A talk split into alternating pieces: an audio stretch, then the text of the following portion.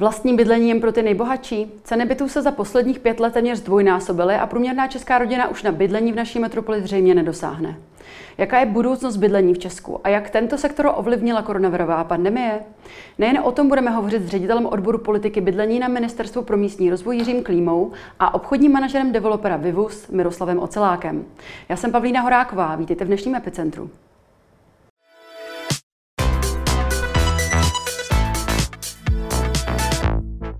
Dobrý den, pánové, vítejte ve studiu. Dobrý den. Česko se už téměř vypořádalo s několika měsíční koronavirovou pandemií. Jaké byly její dopady na trh s bydlením? A dal by si říct, že ten trh takřka zamrzl, pane Klímo? Tak eh, samozřejmě v okamžiku, kdy byla přijata mimořádná opatření vlády, kdy se omezil pohyb a ty, tyto, tyto věci okolo něj, tak ten trh měřeno realitním trhem dá se říct, zcela zamrzl. I když samozřejmě realitní podnikání nepatřilo mezi profese, které nebylo možno provádět, tam byla teda jednoznačně stanovena výjimka, tak se samozřejmě omezily prohlídky. Samozřejmě se omezil i zájem, zájem lidí, zájem lidí vpouštět prostě do těch bytů ti, kteří by měli za, e, možnost to koupit. Prohlídky mohly probíhat jenom v jednom, ve dvou lidech a podobně. Takže skutečně došlo k určitému zamrznutí, zamrznutí toho trhu, e, které tedy, dá se říct, trvalo zhruba po dobu e, jednoho až dvou měsíců. V současné době se vše všechno vrací, dá se říct, k normálu, alespoň podle toho, co realitní kanceláře říkají. Co bylo také jednou z příčin, když pozitivních zamrznutí toho trhu, bylo to, že v průběhu koronavirové pandemie se objevil návrh na to, že se nebude platit daň, daň z nabití. A v tu chvíli samozřejmě všichni ti, kteří měli zájem koupit nemovitnost, myslím tím nemovitost ze second-handového trhu, tak také vlastně pozastavili svoje aktivity a čekali, jak to bude. Ale to, že to bude, to znamená právě ten starter, který teďka vidíme. Mm-hmm.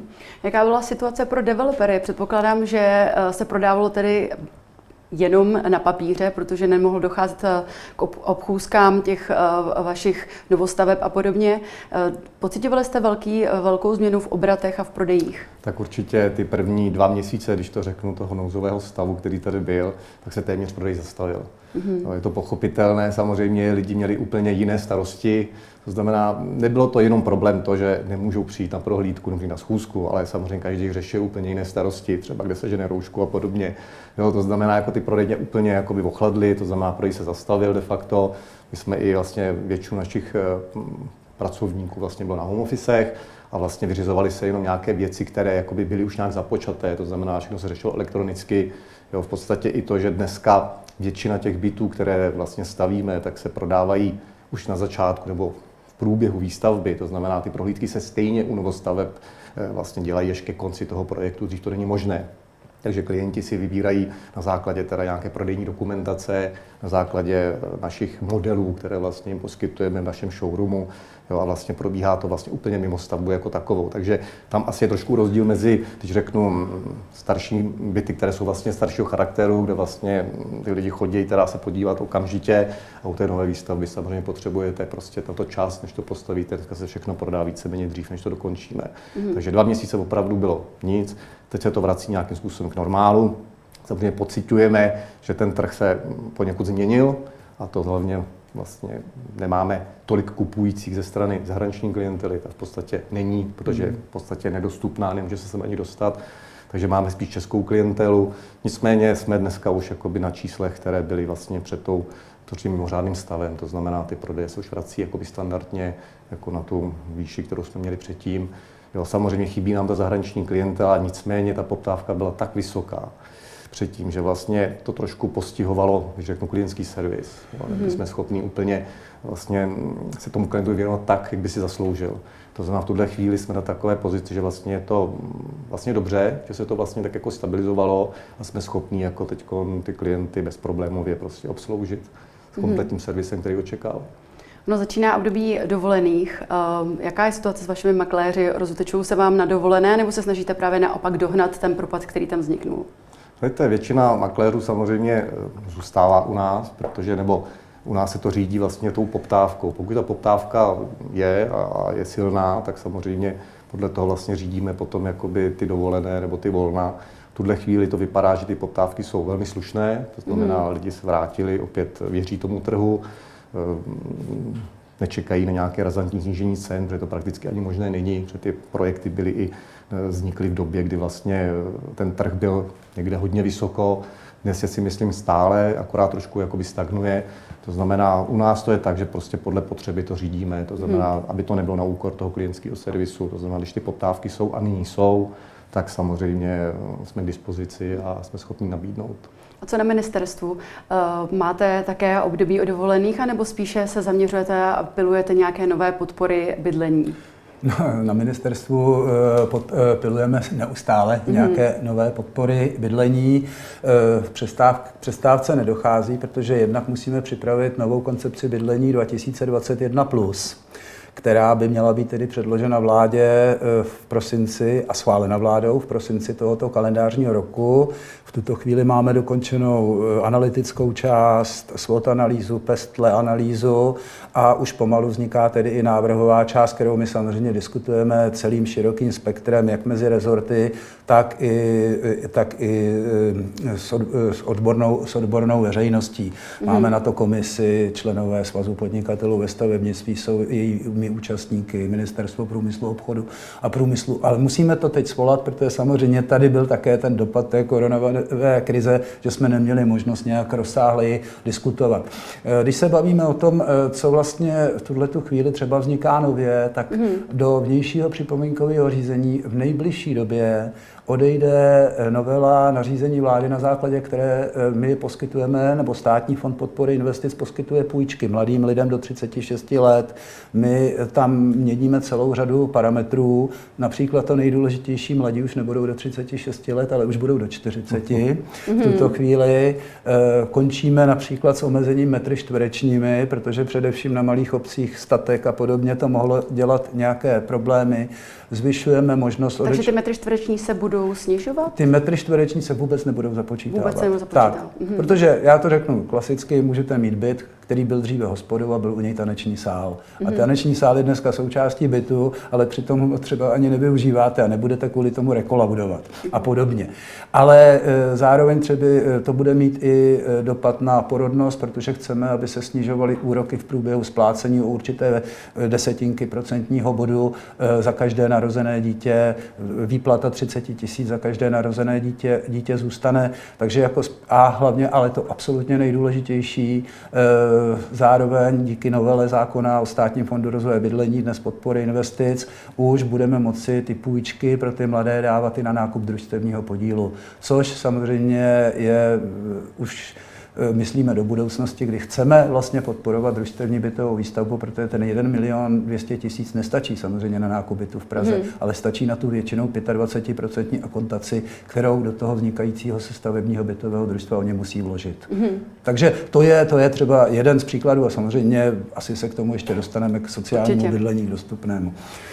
Vy jste zmiňoval právě tu dostupnost uh, bydlení pro naše občany a pro mladé rodiny. Pojďme se podívat na čísla. My tady máme průměrnou cenu metru čtverečního za prodaný byt, eh, jak v České republice, tak v Praze za posledních pět let. Vidíme, že od roku 2016 se nám to zvýšilo ze 42 400 na 63 400 v České republice a v Praze dokonce z 57 700 na 86 200 korun za metr čtvereční. Když se podíváme dál, tak tady máme mapičku eh, cen za metr, cen eh, nových bytů v Praze za metr čtvereční, kde ta cena v Praze 1 je dokonce 194 200 za metr čtvereční a eh, vlastně po celé celé Praze neklesne pod 100 tisíc. A jako třetí, kde jsem si tady na vás připravovala vývoj průměrné nabídkové ceny volných bytů v Praze, kdy vidíme, že za posledních opravdu 6 let, 5 let eh, to stouplo o 77 když tato čísla vidíte, ehm, například pane Oceláku, eh, vám to asi musí dělat radost, eh, protože vlastně vy prodáváte ty byty dráž a dráž, je to tak? Jenomže ta cena jako taková se samozřejmě neodvíjí od toho, že my si řekneme, a tady budeme mít vyšší marži, tady prostě budeme prodávat líp nebo dráž a tak dále. Ona musí jít někam na začátek, jo, samozřejmě. Ta lokalita e, záleží strašně na té lokalitě, to znamená samozřejmě širší centrum a centrum jako takové je samozřejmě výrazně dražší z jednoho prostého důvodu. Mm-hmm. Za prvé, těch pozemků v této lokalitě je poměrně málo, kde můžete vlastně vůbec realizovat nějaký bytový projekt, vůbec ho koupit. Za druhé samozřejmě majitelé těchto pozemků chtějí daleko vyšší cenu, než když budete mít pozemek někde na okraji Prahy. To znamená, ta cena se vyvíjí vlastně z toho, že koupíte drahý pozemek samozřejmě, pak na to vlastně musíte mít, máte stavební firmu, která dneska jako požaduje daleko vyšší částky za postavení toho bytu na metr čtvereční. Mnohdy navíc, jakoby v tom širším centru máte i které nějaké památky, nebo máte tam části objektu, které nemůžete jakoby změnit nebo udělat demolici, musíte je ponechat. Jo, to se, se nám stalo už na několika projektech. To znamená, tím pádem ten náklad na tu stavbu jako takovou vlastně v tom širším centru je daleko vyšší, než když stavíte na zelený louce, na okraji. To znamená, hmm. proto ty ceny. Není to jenom dano tím, že samozřejmě ta lokalita jako sama o sobě je zajímavější třeba i pro investory a tak dále, ale převážně se to tlačí prostě ještě od spoda. To znamená drahý pozemek, drahá stavba, náročnější výstavba, jo, návaznost na památkové objekty. Mm-hmm. Jo, to znamená, musíte spousta věcí zachovat a to všechno samozřejmě stojí peníze a ty peníze musí někdo zaplatit. A bohužel ve finále to prostě zaplatí ten koncový zákazník, který si ten byt kupuje. Mm-hmm. Ale nicméně my, když to tak řeknu, máme ty marže vždy stejné, jestli stavíme na louce, anebo jestli stavíme prostě v centru městě. Je to prostě jenom o tom nákladově, za kolik co pořídíte. My se dostaneme ještě k vašemu komentáři, ale než vás poprosím o komentář, tak uh, se zeptám, ze strany developerů zaznívá často argument i, že to, ten růst těch cen způsobuje i ten vliv veřejného sektoru, jednak zvýšení DPH a jednak tedy změny technických norem, jak požadavky na akustiku, na teplnou prostupnost a tak dále. Uh, mohl byste, souhlasíte mm-hmm. s mhm. tímto názorem, mohl byste to trošku okomentovat? Mm, určitě, samozřejmě. To je další faktor, který tu cenu ovlivňuje. Jo. To znamená, to asi neustále slyšíte jakoby ze všech stran, jako dneska jsou tady neúměrně dlouhé vlastně procesy, povolovací procesy, neúměrně dlouhé lhuty, neúměrně mm, mají ty úředníci moc, eh, bych řekl, možností, jakým způsobem jakoby vám bojkotovat to řízení. To znamená, eh, většinou dneska se nám nedaří nic dokončit nebo dotáhnout stavebního povolení, to trvá dva, tři roky, u některých projektů dokonce i šest let máme a podobně.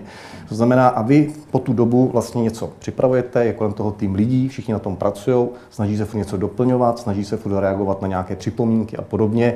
Samozřejmě to stojí peníze, nikdo nedělá zadarmo. To znamená, ty náklady spojené vlastně s tou délkou toho řízení a vůbec, jakoby, když řeknu ta omáčka okolo, stojí developer velké peníze a samozřejmě zase se to musí projevit. To jsou mm. naše náklady, které nám někdo musí zaplatit. Mm. Jo, bohužel se to eh, nakonec dotkne vlastně toho klienta jako v té v tý, nebo v koneční ceně, ale jinak to prostě nejde. To znamená, musíme zahrnout do toho opravdu všechny náklady. Takže je pravda, že v okamžiku, kdyby ty Eh, ty stavební řízení běžely daleko pružněji, jako je to třeba v Německu a v jiných státech, kdyby jsme byli schopni třeba do 6 měsíců tyto procesy vlastně jakoby zvládnout, tak se sníží. To jsou jakoby... lhuty v Německu 6 měsíců? Eh, pokud mám informace, tak eh, v určitých případech jako do jednoho roku se tam bez problému jako to řízení podaří jako mm, dokončit nebo dojít ke stavebnímu povolení. No, to znamená to, co u nás je jako v podstatě není vůbec možné dneska v mhm. tuhle chvíli, za téhle legislativy, která je. Takže my očekáváme samozřejmě, a to už navazuje vlastně na ten nový stavební zákon, který se taky už jako vleče poměrně dlouho, je otázka samozřejmě, si nakonec i tak to bude schválen, jo, protože na jedné straně zase říkají, no to se zase nahrává developerům a podobně. Mm-hmm. My jenom chceme jedinou věc, zkrátit, urychlit. Eh, dneska ty lhůty, které jsou dané i vůči těm různým orgánům, těch razítek máte desítky, stovky k vyřízení. Všichni mají nějaké lhůty. Nejhorší na tom je, že ty lhuty se ani nedodržují. To znamená, mm. jsou mnohdy daleko přesahují tu zákonu. Nemáte lepáku, jak nějakým způsobem toho úředníka donutit, mm. aby mhm. pracoval, když to tak řeknu.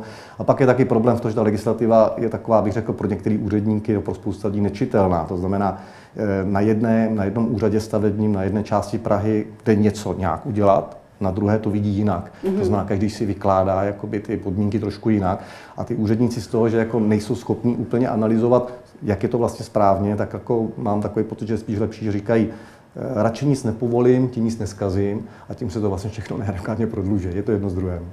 Já poprosím pana Klimu o komentář, jestli bych mohla vás poprosit uh, trošičku to rozdělit, protože tam zaznělo těch uh, věcí a faktů nebo názorů uh, více. Možná pojďme se podívat nejdřív uh, právě na, ten, na to, o čem jste mluvil, o těch cenách, že na ty ceny, že vy nemáte vyšší marže, že to skutečně souvisí s tím, jak ta Praha vlastně způsobuje, nebo náklady. když se bavíme o Praze, způsobuje, že ty náklady jsou tak o tolik vysoké. Souhlasíte s tím tím tvrzením? No tak samozřejmě tady je celá řada eh, faktorů, které nějakou, nějakým způsobem ovlivňují, eh, ovlivňují byt, eh, ceny bytu.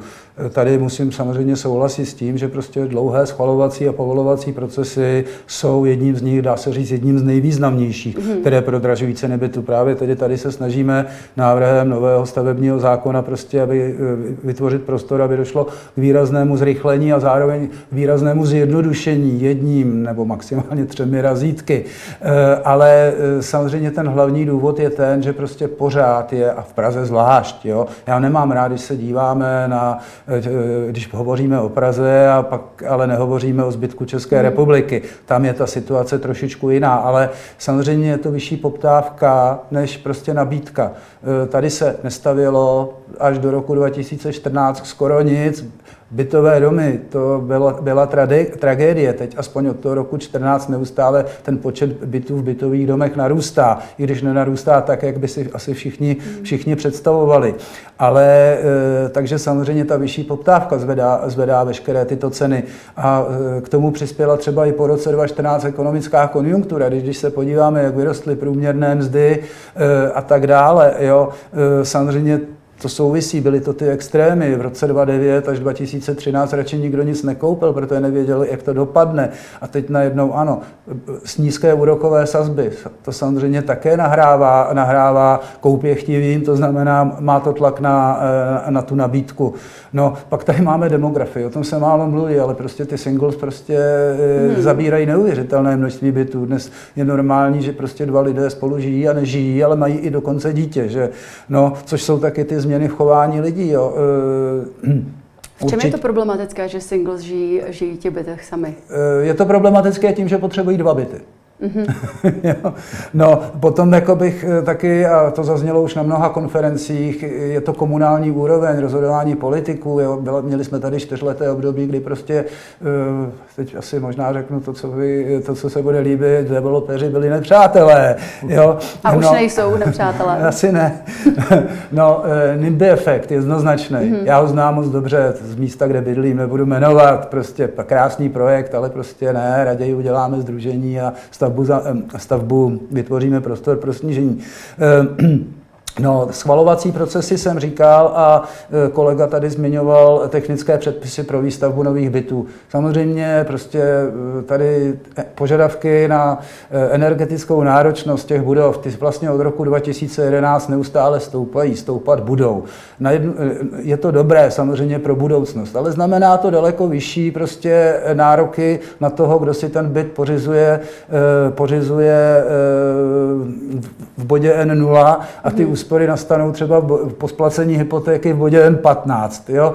Takže, ehm, takže to je problém a potom samozřejmě tady máme chybějící nájemní bydlení, což je obrovský problém. Eh, částečně si za to můžeme sami tím, že jsme vlastně veškerý bytový fond, který eh, tady existoval po roce 90, zprivatizovali.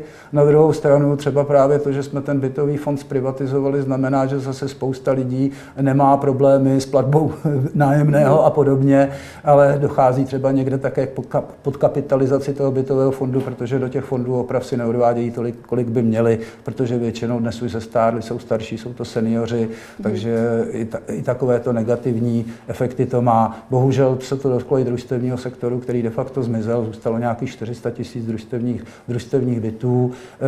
E, naš, to jsou byty, kde tedy třeba Airbnb zrovna nehrozí, ale to mm. bohužel se hrozí v těch nájemních bytech, které byly převedeny. Čili to, to je zhruba, já nevím, asi jsem řekl 12-13 faktorů, které nějakým způsobem ovlivňují ten trh a e, jako e, ty ceny těch bytů a samozřejmě z pohledu státu my chceme přispět k tomu především tím, že prostě nějak, nějakou formou e, a už podporujeme, budeme podporovat právě vznik nových nájemních bytů. Mm-hmm. Především v obecním, v, obecní, obe, v obecním bytovém fondu. Hmm, tady si můžu doplnit, jako samozřejmě souhlasím s tím, že ta zpřísňující jakoby pravidla, to znamená Dneska, když chcete cokoliv stavět na ty parametry izolační, eh, to znamená, jako, že dneska ty parametry jsou tak přísné, že vlastně to jsou zase věci, které jsou více náklady pro toho developera, který musí mm-hmm. plnit vlastně ty normy, které se vlastně vyžadují, které přichází, já nevím, z Evropské unie nebo odkud, které ale samozřejmě tím, že zvyšují ty ceny potom nákladové vlastně na straně developera, tak zase Je to vidět potom v té cílové ceně toho klienta. Musíte to udělat, jinak se vám vlastně neskolaudují ten objekt. A z pravidla se stává, že i ne některé ty nařízení jsou úplně, bych řekl, jako logické, anebo jsou příliš unáhlené spousta lidí vlastně jakoby ani nemá o, o některé věci zájem, je tam mm-hmm. musíte dát. A oni se ptají, proč to tam mám, proč to musím užívat. Proč to tam, jako například? Například rekuperace. Tlačí se čím dál víc na rekuperační jednotky v bytech. Jo? Mm-hmm. To znamená, zatím to není ještě, že je povinné, dnes se dává jenom do určitých uh, bytů. Samozřejmě je to komfort uh, nějakého přirozeného odvětrání a podobně. Nicméně uh, na druhé straně je, že klient se musí starat o filtr, o servis, má to nějakou spotřebu a podobně. A ty lidi zpravidla o tom moc velký zájem nemají mm-hmm. ale mhm. vlastně musíte jim vlastně tu technologii nějakým způsobem tam jako realizovat, protože vám ten předpis to třeba říká. Jo. Mm-hmm. V tuto chvíli to není povinný u všech bytů, ale u některých ano. Jo. Takže my se snažíme jakoby i pro toho klienta mluvit co nejvíc jakoby napřed, to znamená nabídnout mu jakoby eh, nějaký finanční možnosti, který může splnit, ale něco nemůžete jakoby, na mhm. něco zlevnit. Můžete tam dát třeba levnější okno, že tam nebude dřevěné, bude prostě třeba plastové, nebo nebude tam mít prostě tak drahé dlaždičky, bude tam mít levnější dlaždičky, ale některé parametry jako izolace, okna a podobně Teď vlastně se mluví o tom, že by měly začít ty domy mít nějakou soběstačnost, co se týká odpadní vody mm. a mhm. podobně. To znamená, to jsou věci, které nás vlastně budou v brzké době čekat a které nadále budou zvyšovat tu cenu, protože samozřejmě budete muset plnit tyto normy, abyste mm. skolaudovali tím pádem, ale to bude zase stát další peníze, další náklady a zase ten zákazník zaplatí ve finále víc za ten metr čtvereční. Takže když se podíváme na tu křivku, která nám strmě stoupá, bude stoupat dál, nebo uh, dojde k určitému nasycení toho trhu, pozastavení toho toho růstu těch cen? Jsem přesvědčen, že stoupat bude i nadále, už právě z těchto z těch důvodů, které jsme tady zmínili. Jo, samozřejmě teď je asi období, nebo může nastat období, kdy dojde nějaké třeba stagnaci, protože ta mm-hmm. poptávka se lehce snížila, ale zase ten trh je takový specifický v Praze a jinde v republice. Asi se to netýká Prahy, protože ta poptávka tady byla enormní, jak před tím nouzovým stavem, tak je v podstatě i nyní. Jo, byť je o něco nižší, ale furt je velká. Takže nedá se očekávat, že by výrazně asi ty ceny klesaly. Možná budou nějakou dobu stagnovat, ale posledně opět zase porostou. Bude to samozřejmě záležet taky na tom, jak budou drahé ty vstupy, jo? protože dneska to je o tom, že i vlastně vidíte, že průměrná mzda se nějakým způsobem zvedla v České republice. A to má vliv, že dneska i ten elektrikář, řeknu i ten zedník, chce víc všichni chtějí víc peněz. To znamená, pokud všichni chtějí víc peněz, to znamená, zase se to musí promítnout z té koncové ceně. To znamená, že nedá se očekávat, že by jako razantně, jakoby, nevidím jediný stimul, který by to měl jako nějakým způsobem změnit v tuhle chvíli. Podle mě ty ceny budou buď to stagnovat mm-hmm. a teď nějakým krátkodobým uh, údobím, protože, jak říkám, zmizely nám třeba úplně ty zahraniční klienti, jo, a, a nebo nebo to spíš naopak bude růst, protože nás zase potlačí ty náklady a, nebude, a nebo nás bude tlačit jako nějaké nařízení nové, které bude říkat, jako musí každý být, být vybaven něčím, co tam musíte dát. Jo. A zase to zvedne náklad prostě té ceny. Takže asi tak.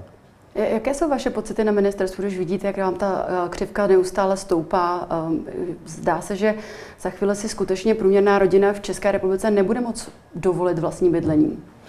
Tak samozřejmě tady ten problém je, protože když to porovnáme, kolik ročních příjmů potřebujeme eh, na to, aby jsme si pořídili průměrný byt, tak ne, že bychom na tom byli nejhůř v Evropě, to už v tuhle tu chvíli nejsme, ale rozhodně na tom nejsme třeba jako v Portugalsku, kde si to je čtyřnásobek, jestli se nemýlím, ale za námi už naštěstí jsou některé země, jako třeba Irsko a podobně, eh, ale Samozřejmě je to velmi nepříjemné a já osobně se domnívám, já osobně se domnívám a my se domníváme, že prostě tady musíme vytvořit podmínky především proto, aby tedy opětovně se lidé vraceli do nájemního, nájemního hmm. bydlení, aby se stavěly nájemní byty. A je jedno, jestli to budou eh, byty nájemní, které bude mít obec, eh, nebo jestli nakonec do nich půjdou, eh, půjdou developeři, investoři. Hovoří se v tuhle tu chvíli o tom, že by sem vstoupili velcí hráči, velcí investiční fondy, velké investiční fondy, které by tedy nakonec jeli na bázi, na bázi pronájmu, podobně jako je to Luka Residence a některý Luka Living a podobný, podobné, které jsou, ale nemůžeme samozřejmě si myslet, že tam to nájemné bude, bude nějaké nízké. Vždycky to bude nájemné aspoň v místě obvykle. I když eh, já si myslím, že to by nemělo ten dopad jako třeba v Berlíně. V Berlíně to bylo trochu jinak. Tam vstoupily zahraniční fondy, ale zahraniční fondy převzali nájemní bytový fond, který vlastnil, vlastnilo město Berlín. Tady díky tomu, že máme vlastně strašné, strašné množství bytů ve vlastnictví, tak ty nájemní byty nejdřív musí vzniknout. Takže by spíš se ta nabídka rozšiřovala, než by se zužovala, protože v tom Berlíně zůstala stagnovat a skončilo to pokusem o regulaci. Mm-hmm. Je, jsou nájemní byty něco, eh, do čeho by se chtěli pustit více developeři? Je to, eh, chtěli byste hrát nějakou výraznější roli? Nebo, vás, eh, nebo stále byste spíše chtěli prodávat byty, které prodáte a tím pádem vlastně ta starost vaše o to trošičku končí? My to o tom samozřejmě jako hodně přemýšlíme, jestli se pustit i do toho segmentu vlastně nájemního bydlení, který jako v současné době někteří naši kolegové nebo developři jako zkouší nebo nějakým způsobem testují, jak ten trh by vlastně na to reagoval. Nicméně domnívám se, že mm, jakoby pro nás, jako pro investora, jakoby zatím není úplně tento, tato část jakoby, nebo vůbec dělat výstavbu nájemních bytů eh, jakoby zajímavá. Jo? A to z toho pohledu, nechci říct, že by že bychom chtěli jakoby dělat jenom, tam to má vliv na to, že vlastně tyhle nájemní byty musíte mít taky, to je servisování taky. Jo? To mhm. znamená, ano, jedna věc je postavit, pak teda musíte jakoby mm, nabídnout na trhu, pronajmout a vlastně po dobu, kdy jste majitele, a to jste majitele, když děláte nájemní byt, tak se staráte. To znamená, musíte mít zprávu vlastně kompletního objektu, starat se o to. To znamená, to už zase přísluší, bych řekl, trošku e, jinému podnikatelskému, mm, to znamená jiným podnikatelům, kteří se mm-hmm. zaobírají vlastně jakoby tím, že něco zainvestují a pak vlastně pronajímají. Jo, to znamená, musíte mít jakoby vlastně jakoby zajištěný ten servis potom okolo. To znamená, pro nás jako nájemní bydlení v tuto chvíli není, bych zaj, není jakoby zajímavé. My, pro nás je lepší dneska dělat to, co umíme. To znamená, koup, postavíme, prodáme a realizujeme další projekty. Neumíme se starat o ty domy potom následně. Tam musíte mít nějakou zprávu budov, podobně.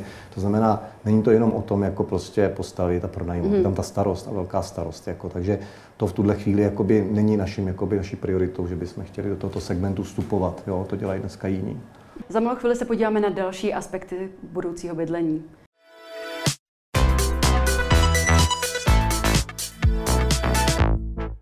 Kdo je momentálně vaším typickým klientem? Je to stále ta mladá rodina? No, dá se říct, že ano. Jako samozřejmě jako mm, ta cílová skupina, která si u nás hledá bydlení, tak je v tom rozmezí 30 až 45 let. To je taková nejčastější skupina. To na to už jsou lidi, kteří se nějakým způsobem eh, zajistili nebo mají nějakou zajištěnou pracovní příležitost a podobně. Jo, pravidla to funguje dneska tak, že do té Prahy vlastně přijdou mladí lidi, eh, nejdřív si pronajmou nějaké bydlení, až poté, když vlastně se nějakým způsobem zapracují a najdou si nějakou stabilnější pracovní pozici, tak se rozhodují o tom si koupit vlastně nové bydlení.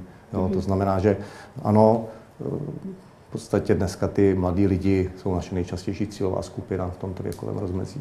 Ale jak jsme viděli na těch cenách, tak a opět jsme to, se o tom už několikrát tady bavili, skutečně to nové bydlení se stává nedosažitelné pro průměrnou rodinu s, se dvěma dětmi v střední vrstvy, která by měla být páteří té české ekonomiky, tak ty bohužel na tohleto ne, nedosáhnou. A hovoří se právě o podporování i tzv. komunitního bydlení nebo hmm. co-livingu, kdyby ti lidé sdíleli společné služby, ať už prádelny, společné společenské místnosti, pracovny a podobně a bydleli v těch menších bytech.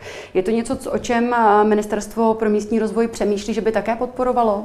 Tak eh, Ministerstvo pro místní rozvoj samozřejmě tuto cestu eh, tuto cestu zná.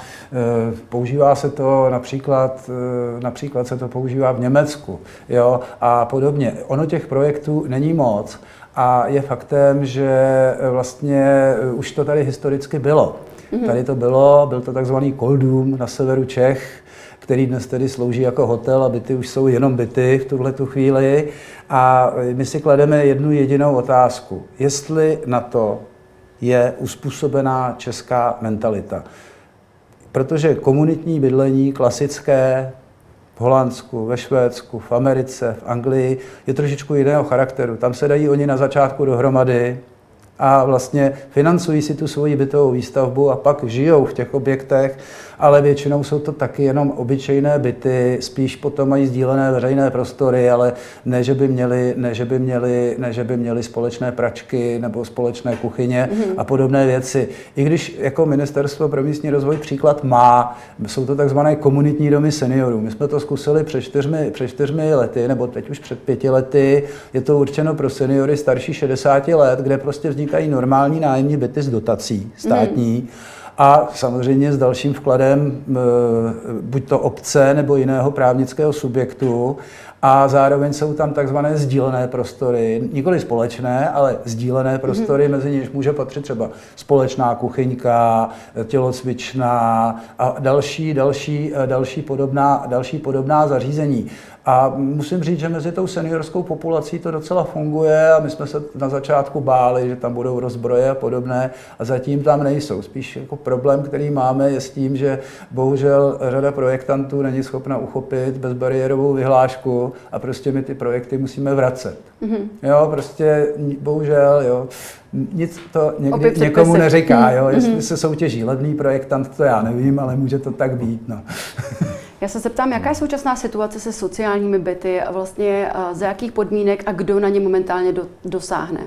Eh, sociální byty, v současné chvíli vlastně eh, sociální byty jsou financované Ministerstvem mm-hmm. pro místní rozvoj z prostředků evropských investi- strukturálních fondů. To je takzvaný IROP 2.1, specifický cíl. Tam vlastně za toto programové období by mělo být postaveno asi 5 tisíc bytů, staví obce, staví neziskové organizace a podobně. Eh, jsou to byty určené pro sociálně slabé, ze sociálně vyloučených lokalit, bez bydlení, rodiny v problémových oblastech a tak dále dále. Hmm. Tam je jeden segment. Tím, tímto segmentem de facto my jsme nahradili kdysi u nás eh, dotačně běžící eh, vstupní byty, protože hmm. není možno mít dva stejné programy, ale hlavně jsme nastartovali v loňském roce takzvaný program Výstavba, který financuje Státní fond rozvoje bydlení a tam eh, jsou sociální byty určené především pro ty osoby, které mají nízký příjem, definovaný nízký příjem, i když teď jsme ho výrazně zvýšili, protože odkazovali jsme na životní minimum, to se ale 8 let nebo teď už 9 let neměnilo, takže teď už se to odvíjí od koficientu eh, průměrné čisté mzdy, hrubé mzdy a e, dál potom tam musí být nějaký jiný další handicap. E, uvedu příklad, e, u seniora bydlí v nevyhovujícím bydlení, které je bariérové. Mm-hmm. A už to je spojení dvou handicapů. Proč my tohle všechno děláme, proč hledáme nějakou formu vymezení té cílové skupiny, to je to, s čím se tak trochu v bydlení, jakmile chceme poskytnout nějaké finanční prostředky někomu jinému, nežli fyzické osobě, mm-hmm. potýkáme už, dá se říct, od roku 2004 a to je vlastně veřejná podpora. My ve chvíli, prostě, kdy nějaké právnické osobě poskytneme dotaci, zvýhodněný úvěr a podobně, tak musíme hledat cesty, abychom se vypořádali s nedovolenou veřejnou podporou. A tak jako vlastně musíme to použít různé instituty, takže pro klasickou běžnou střední, tří, eh, střední třídu můžeme použít jenom de minimis, jednou za, 200, jednou za tři roky 200 tisíc eur jednomu subjektu v přepočtu. No s tím samozřejmě asi pod nějakou, nějakou gigantickou výstavbu jednoho bytového družstva, jednoho developera moc nepomůžeme. Ale třeba u těch sociálních bytů tam můžeme využívat jiný mechanismus, hmm. kde můžeme poskytovat dotaci až ve výši 100%, což nyní děláme. Takže na ty sociální byty může obec získat až, eh, až eh, metry čtvereční užitkové plochy krát, eh, krát 33 500 v tuto chvíli. Hmm. My vycházíme z průměrných cen, které uvádí Český statistický úřad vždycky z minulého roku podle výkazů stavebních úřadů, kde to je uvedeno. E, takže ta dotace na takový průměrný byt sociální může být až 2 miliony korun v tuto chvíli. No a vedle toho stojí segment dostupných bytů a to jsou přesně byty pro střední třídu e, nebo pro obecně prospěšné profese. Tam poskytujeme zvýhodnění nízkoúročený úvěr obcím. No a Eh, tam, eh, tam, eh, tam vlastně potom, aby jsme zase vyhověli požadavkům Evropské unie, tak tam potom musí být místně obvyklé nájemné. Ale jak říkám, problém, tento program měl veliký problém v tom, že když byl schválen, mm-hmm. tak, tak vlastně obce neměly ještě připravené projekty, a když tedy jsme ho otestovali a uh, udělali jsme ho více komfort, komfortnější, tak to bylo v únoru tohoto roku. Mm. Ale přesto už to začíná se rozjíždět, protože během krátké doby se objevilo žádostí za 349 milionů korun. My už se blížíme trošičku k závěru, ale já bych chtěla ještě zmínit problematiku prázdných bytů, respektive bytů, které jsou skupovány za účelem spekulace. Uh, eviduje třeba Ministerstvo pro místní rozvoj nebo vlastně i vy, developeři, evidujete nějakou formou, kolik těch bytů zhruba je, kolik si jich je koupených, ale ponecháno prázdných a proč je to vlastně problém pro ten trh zbyty. Já jenom zmíním, že například Piráti se minulý rok pokoušeli uh, pomocí elektrometrů uh, vytipovat ty prázdné byty a uvalit na ně daň. To tehdy bylo tady označováno až za tak, takový levicový experiment, neprošlo to, ale, ale způsobilo to určitou diskuzi na, na téma těchto bytů. Tak v čem je problém? Prosím. Já si myslím, že samozřejmě určitě těchto bytů na trhu je spousta, nicméně my jako vlastně investoři a prodejci nejsme schopní samozřejmě, nebo ani ty investoři, ty lidi vám nakonec neřeknou ten záměr samotný, jestli chtějí koupit za účelem, že budou pronajímat nebo provozovat Airbnb nebo cokoliv jiného. To samozřejmě vám nikdo neřekne, není to jeho povinnost.